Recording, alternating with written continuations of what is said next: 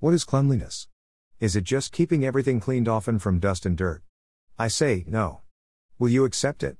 If not, you are not pure by your heart. Cleanliness is developing from one's heart, graded accordingly to the purity of that heart. A pure heart always shower its lover over everyone. It gives patience, kindness, trust, love, care, godliness, and many more. Keep your heart clean and pure. Love all the creatures in this world.